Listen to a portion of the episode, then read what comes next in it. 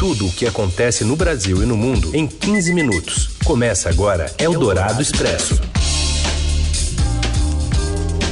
Olá, seja bem-vinda, bem-vindo ao Dourado Expresso, começando por aqui com a atualização de tudo o que acontece no Brasil e no mundo, de uma forma resumida e quentinha para você consumir na hora do seu almoço. Eu sou a Carolina Ercolim, comigo Raíssen Abac. Fala, Raíssen. Oi, Carol, boa tarde para você, para quem está com a gente no FM 107,3 da Eldorado, no nosso aplicativo, no site radioeldorado.com.br e também na skill da Alexa. E um alô para você no podcast em qualquer horário. Vamos aos destaques então desta quarta, 15 de fevereiro. A Polícia Federal faz uma operação para prender contrabandistas de ouro na Amazônia. A justiça bloqueou 2 bilhões de reais dos suspeitos. O governo decide aumentar o salário mínimo para R$ 1.320 a partir de 1 de maio e prepara a ampliação da isenção do imposto de renda. E ainda o reajuste nas bolsas de pós-graduação e as últimas informações sobre o terremoto na Turquia e na Síria. É o Dourado Expresso. Tudo o que acontece no Brasil e no mundo em 15 minutos. Governo vai subir o salário mínimo para R$ 1.320 a partir de 1 de maio. A apuração é da colunista do Estadão, Vera Rosa. Boa tarde, Vera. Boa tarde, Heisen. Boa tarde, Carol. Não tem mais mistério. O governo Lula vai mesmo elevar o salário mínimo dos atuais 1.302 para 1.320 a partir de 1 de maio, que é o Dia do Trabalho. Numa reunião que houve no Diretório Nacional do PT, na segunda-feira passada, o ministro da Fazenda, Fernando Haddad, já havia anunciado que o valor do mínimo seria corrigido. Na verdade, a equipe do ministro Haddad preferia que o mínimo ficasse inalterado em 2023 para evitar maior impacto nas contas públicas, né, diante de tantas dificuldades. E argumentava que o valor que já está valendo a partir de 1 de janeiro, que é o 1.302, já representava um aumento real em relação à inflação. Mas o presidente Lula e outros ministros, ministro do Trabalho, ministros mais políticos, preferiram dar um reajuste maior, até porque essa foi uma promessa de campanha. E além disso, Heisen e Carol, esse valor já serviu como base para os cálculos de financiamento do programa habitacional Minha Casa Minha Vida,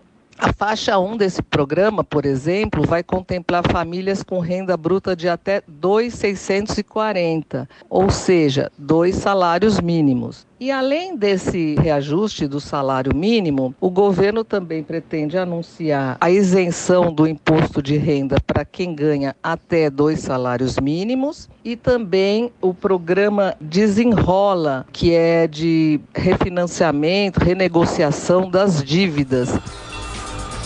E o ministro Fernando Haddad promete para março o anúncio da nova regra fiscal. Os detalhes vêm de Brasília com a Thaís Barcelos, do Broadcast.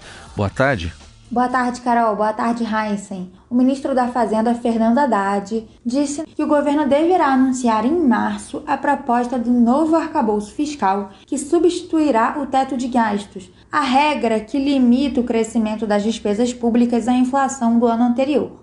Em evento do BTG Pactual, Haddad disse que a ideia de antecipar a nova regra foi dada pela ministra do Planejamento, Simone Tebet, e pelo vice-presidente e ministro do Comércio, Indústria, Serviços e Desenvolvimento, Geraldo Alckmin. Eles defenderam que seria positivo discutir a regra antes de apresentá-la ao Congresso em abril. No evento, o ministro defendeu que nenhum país do mundo adota uma regra como teto de gastos mas defendeu também um novo arcabouço fiscal exigente no Brasil. Segundo ele, as metas, tanto no ponto de vista fiscal quanto do ponto de vista da inflação, devem ser demandantes para forçar as autoridades a trabalharem, mas não podem ser irreais. Haddad também aproveitou a participação no evento para dar novas cutucadas no atual nível de juros básicos do país. A taxa Selic hoje está em 13,75% e tem sido alvo de fortes críticas do presidente Luiz Inácio Lula da Silva e da maior parte do PT. Segundo Haddad, caso os efeitos negativos do juro alto não sejam tão fortemente sentidos esse ano, é possível que o governo consiga fechar 2023 com déficit primário abaixo de 1 1% do produto interno bruto, do PIB. Haddad disse também que a situação hoje do país é melhor do que há um mês e que as expectativas do mercado estão muito contaminadas pelo ruído doméstico. Ele disse lamentar que isso esteja acontecendo e lamentar ainda mais caso a autoridade monetária se deixe levar por esses ruídos, porque para ele não é esse o papel do Banco Central. Eldorado Expresso. A justiça bloqueou 2 bilhões de reais de suspeitos de usarem notas fiscais eletrônicas para esquentar ouro extraído de garimpos ilegais na região amazônica. O esquema facilitaria o envio de ouro para quatro países: Itália, Suíça, China e Emirados Árabes. O esquentamento é uma prática que visa dar transparência e aparência legal para o ouro obtido ilegalmente e era feito por meio de notas fiscais eletrônicas. O bloqueio de bens ocorre em ação conjunta da Polícia Federal com o Ministério Público e a Receita. A PF tenta prender três pessoas e cumprir 27 mandados de busca e apreensão no Distrito Federal e em sete estados.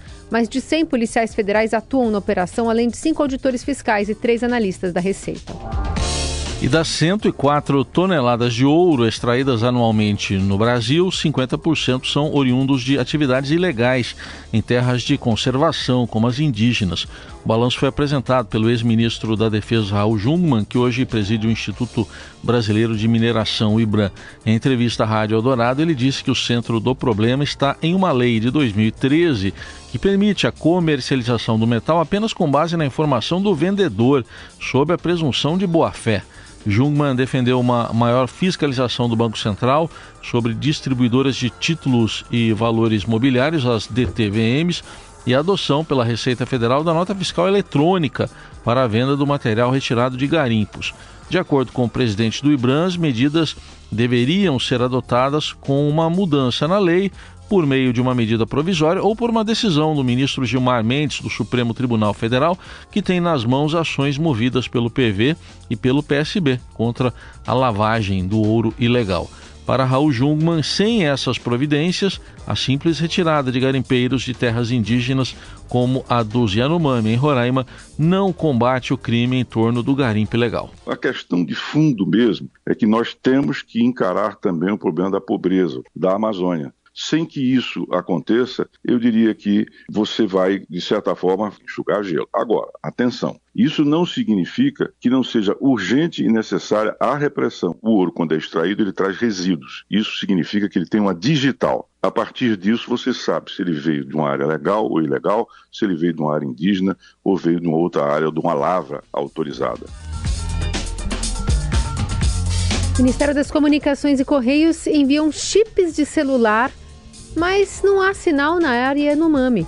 Detalhes dessa apuração exclusiva do Estadão chegam de Brasília com André Borges. A gente vai falar sobre uma das ações que o governo federal anunciou para tentar conter a crise humanitária na terra dos indígenas Yanomami, lá em Roraima. Bom, na área de comunicação, o Ministério das Comunicações, junto dos Correios, anunciaram no fim da semana passada que iriam distribuir mil chips de telefonia para poder apoiar os serviços dos agentes né, que atuam na área humanitária o que acontece é o seguinte: esses chips não funcionam na área da terra indígena porque lá não tem cobertura de operadora celular. A gente está falando de uma área no meio da floresta, realmente isolada, de muito difícil acesso. O governo federal já tinha anunciado dias antes a instalação de antenas para que o pessoal que está trabalhando por lá possa se conectar à rede de internet por meio de satélite. Essas antenas de fato estão já operando.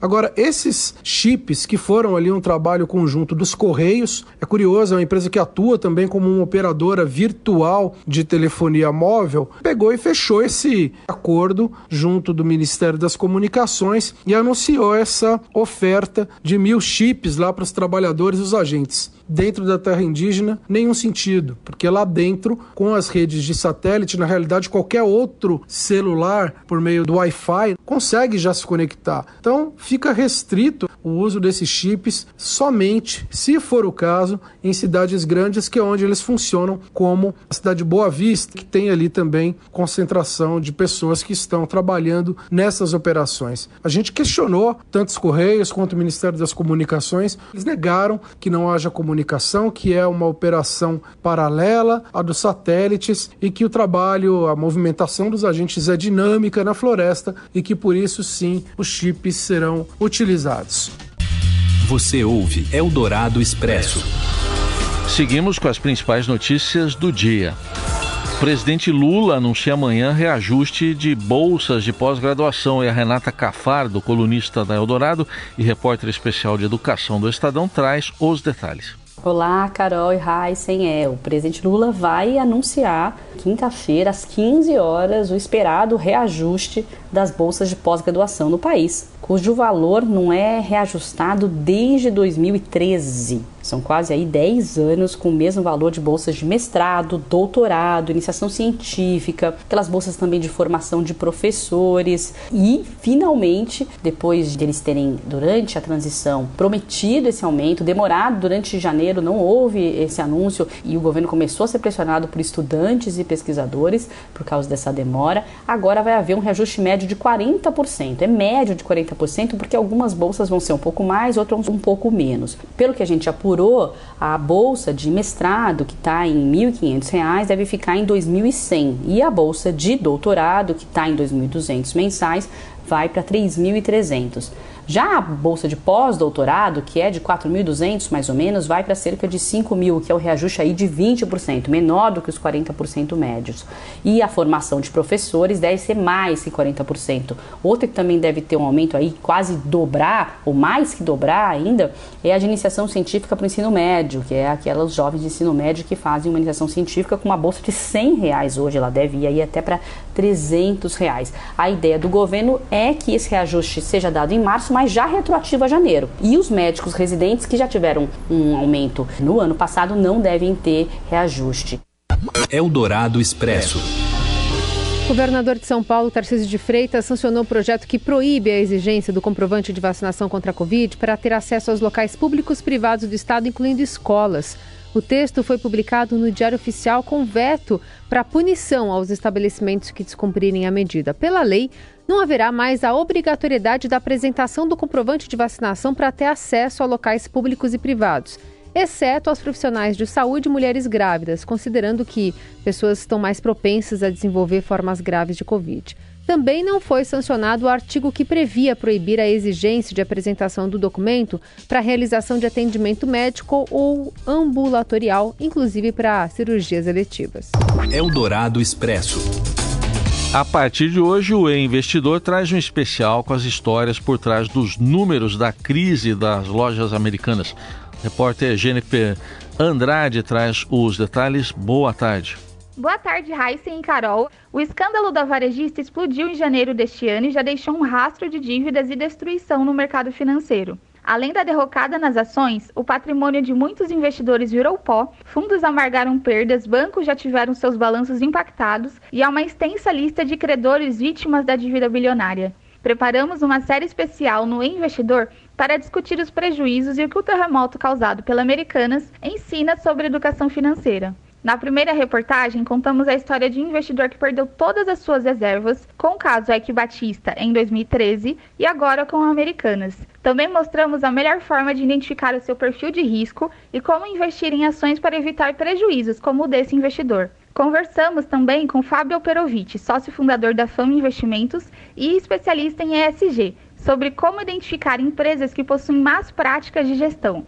Segundo ele, a americana já apresentava problemas antes mesmo do escândalo financeiro. A entrevista completa está em áudio e faz parte do nosso especial. E para quem ainda tem dúvidas sobre o que rolou com o caso Americanas e precisa de ajuda para organizar melhor os investimentos, a cobertura completa do especial Caso Americanas, as histórias por trás dos números, está no site do investidor.estadão.com.br. Eldorado Expresso. A Federação Turca de Handball informou que o capitão da seleção masculina do país, Semal Kutaya, de 32 anos, foi encontrado morto sob os escombros da casa em que vivia em Antáquia, região atingida pelo terremoto em 6 de fevereiro.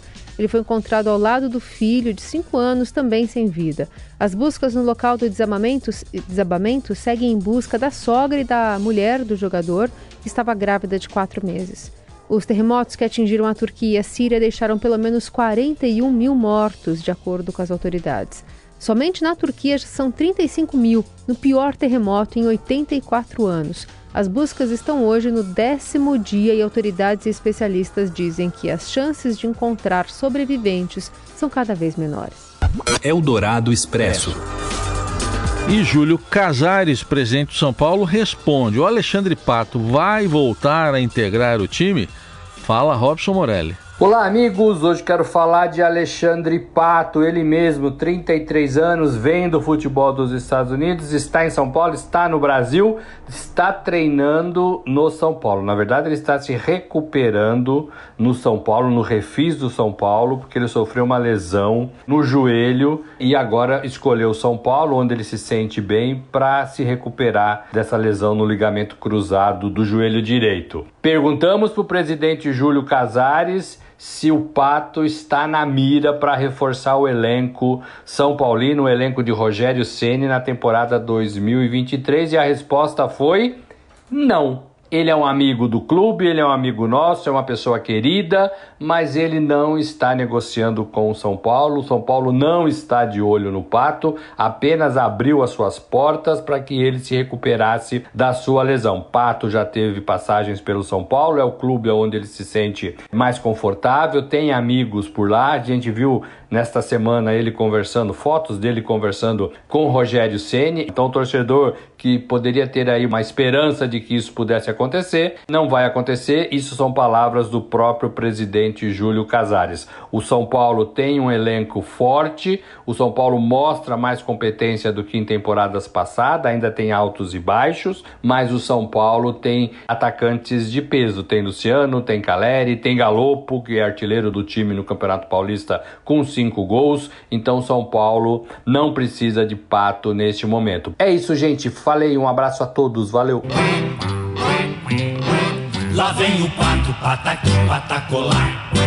Lá vem o pato para ver o que que há. Lá vem o pato, pataqui, patacolar. Muito bem. Mas não vem, né? Mas o Moraes falou que não vem. Não vem. Não vem. A gente vai. A gente vai. Andando certinho. Vamos despedir de quem nos ouviu? Eu estava aguardando essa. É. Uma boa quarta-feira a todos. Valeu, até amanhã. Pedaço de genipapo ficou engasgado com dor no papo. Você ouviu Eldorado Expresso tudo o que acontece no Brasil e no mundo em 15 minutos.